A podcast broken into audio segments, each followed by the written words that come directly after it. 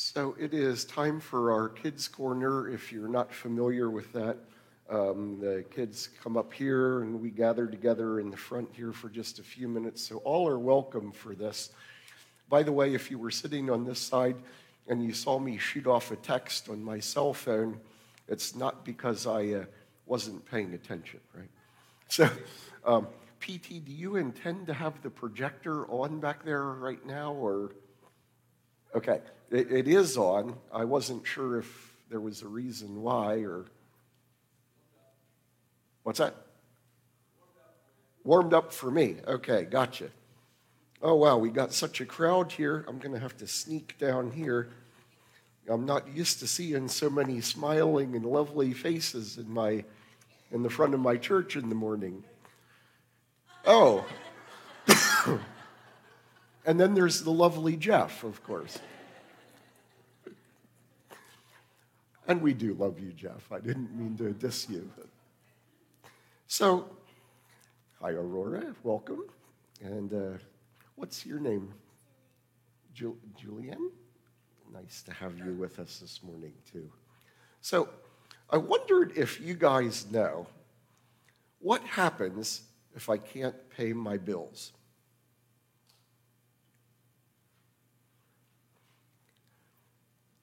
How does that work out? What do you think? Yeah, maybe they come and foreclose on my house and boot me out of there, right? But you know, if I can't pay my bills, one of the things that's really not an option, I can't just decide not to eat, right? What do you think?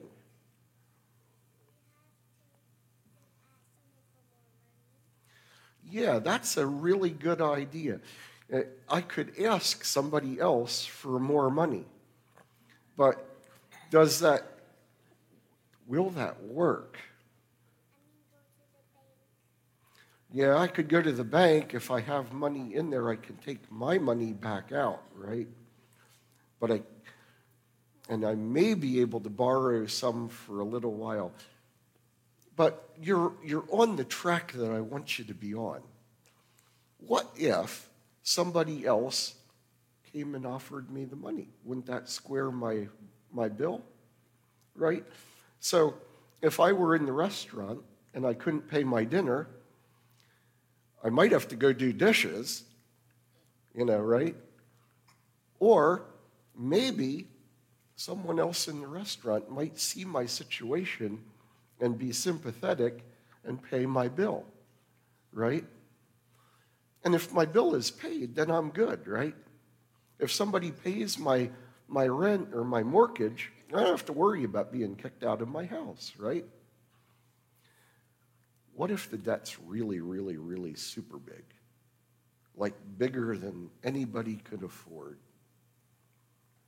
Like, what if the debt isn't even in money? What if the debt requires my life? That's pretty serious debt right there, isn't it? But that is our situation with sin. Unless we can be perfect, I don't know about you, but I haven't had much luck with that. I've been trying for 55 years. Can you be perfect? Very close, probably, right? Yeah, you know. but uh, that'll change, by the way. so, uh, anyway, we owed a debt because of our sin that was so big, only God could settle it up. And He did that by coming to earth as a man named Jesus.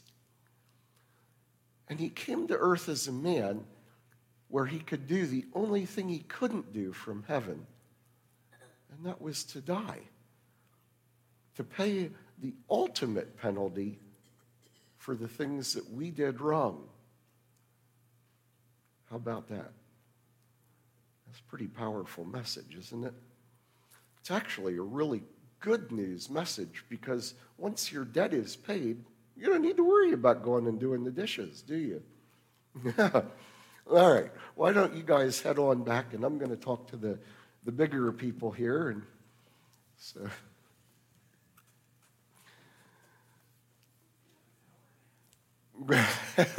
Are you timing me here? I, I shouldn't have replaced the batteries in that clock quite so soon. So I, I would just like to actually take a moment to point out that there was a service in Kentucky a while back, and that one lasted about two weeks. So this is not going to go quite that long, but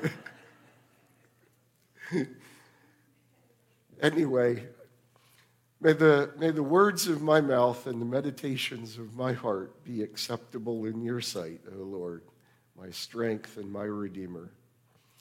You know, uh, I, I, as I began to prepare the children's message this morning, I thought about a story myself. A number of years ago, I had a student that came uh, in my in my program for English immersion. I had to pick this kid up at uh, Kennedy Airport in New York City, and I got over to the airport and I parked my car, and I noted that when I parked the car, I had about a gallon of gas left, so I knew I'd have to get gas. But I went inside the airport and ordered some food, and at that moment realized I'd forgotten my wallet. And this just moment of sheer panic went through me that, you know, I'm in this car park. How am I going to pay to get my car back? How am I going to put gas in it? And uh, I have the most blessed New York City story I think you're ever going to hear out of this. I went to this Port Authority cop, a policewoman who was, I think, maybe four foot 11. And she looked up at me and she said, Well, you know what you're going to do? You're going to go and get something to eat. Here's $20. And you're going to work this problem. And when you figure it out, come to the police box if you want to give me my $20 back. Now, I would have never thought that that would have happened in New York City, but it did. And I was so blessed by just that small thing. Imagine how much bigger the blessing of Easter. And we can be thankful that we live under this new covenant. He is risen. And, you know, without Easter, we would have no reason to believe that the crucifixion was anything other than one more in a long string of examples of human brutality. Without Easter, Jesus' life would have ended. His disciples probably would have gone home after, after he died and kind of tried to fit back into their past lives, crushed and defeated. Jesus' teachings would have been lost to the oblivion of time, and his name probably would have faded out of history. Without Easter, there could be no explanation why the disciples instead went to their deaths to proclaim this gospel and form this church. On Saturday, even the disciples grieved. Even the ones who followed Jesus and knew his teachings the best couldn't have dared to imagine Sunday morning. But Easter came, and Easter changes everything. Because we know Sunday morning is coming, we no longer need to grieve our darkest Saturdays. We don't need to grieve like those with no hope. A chief challenge to Christianity, however, has developed in recent years and it goes something like this What God did to Jesus shows that God was not a good God. You know, and that would be true if God did that to Jesus. But that's not what the text says. Jesus himself was clear that no one takes his life, only he has the power to lay it down and pick it up again. That's John 10 18, by the way. And on trial before Pilate in Matthew 28, Jesus tells Pilate that it's true that I am a king. And as a king, I could call on my Father and call down here 12 legions of angels, a Roman army of angels.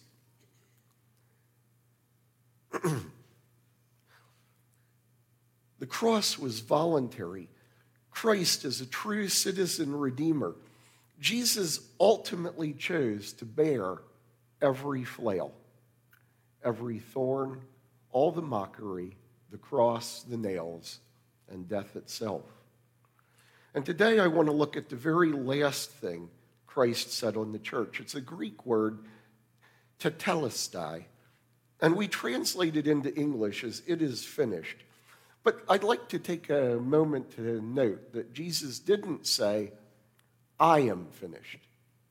He said, It is finished. What a profound difference. But tetelestai was the only Greek word that Jesus used from the cross. Everything else he said was in Aramaic. Why choose languages? Why mix it up with the last word? You see, the Greeks valued skilled rhetorical oratory, that is, they valued the ability to reason out an argument of ideas. And in Greek, there was a saying that went something like this um, to give an ocean of meaning in a single drop of speech. That is to say more by saying less. And don't worry, I've learned that lesson too. So. or at least I'm trying. You see, tetelestai is not merely it is finished. It's not the cry of a helpless martyr about to die, but rather the firm assertion of satisfaction, actually, even victory. Tetelestai was used in battle. It's the cry of triumph. Tetelestai, we win. In business, tetelestai means that your contract has been fulfilled or your debt has been paid in full. I've made my last mortgage payment tetelestai. It is a sign of success and satisfaction. In ordinary life, it just means maybe I did it. I, I ran a marathon tetelestai. I hiked the Appalachian Trail tetelestai. I, I did, I graduated college or high school. You know, but tetelestai is also a verb in its perfect sense. That means that whatever it did do, it did forever. It's not just, it is finished. It's not just, I did it. It's not just, but it's rather forever done. In this sense, it was finished then, on the cross. It's finished now. It's finished tomorrow, and it is finished for all time. No one can unfinish it. And in this sense, I think tetelestai is the entire gospel rolled up into a single word. It contains the foundation of the believer's assurance. And it's therefore the sum of all joy, the very spirit of divine consolation a declaration on the part of the divine Redeemer that all that's required by the law has been now and forever fulfilled to save and forever redeem the sinner. Tetelestai is the great purpose of God in the history of mankind, and that purpose has now and forever been accomplished on the cross. Christ has won. Now, I mentioned earlier in the sermon that tetelestai has a business meaning as well. Can we get the screen down here? that business meaning is paid in full. And on the first Easter Sunday, in an empty tomb in Jerusalem, Jesus Christ's disciples found that receipt that said paid in full.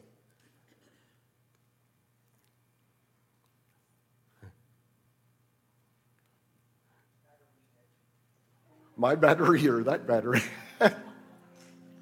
well, bear with us. We were very nearly perfect here this morning. So.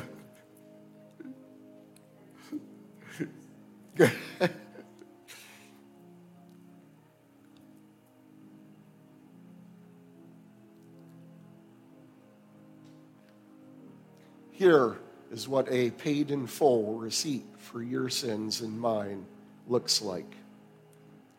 The burial shroud of Christ records every flail stripe every thorn piercing his bow, and the full specter of Roman crucifixion.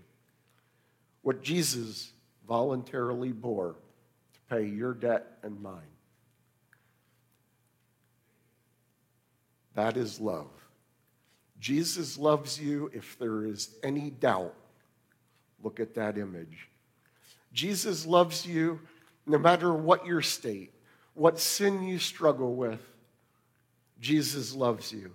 And Jesus calls me and you to love other people in that same way. Jesus loves you, and so do I.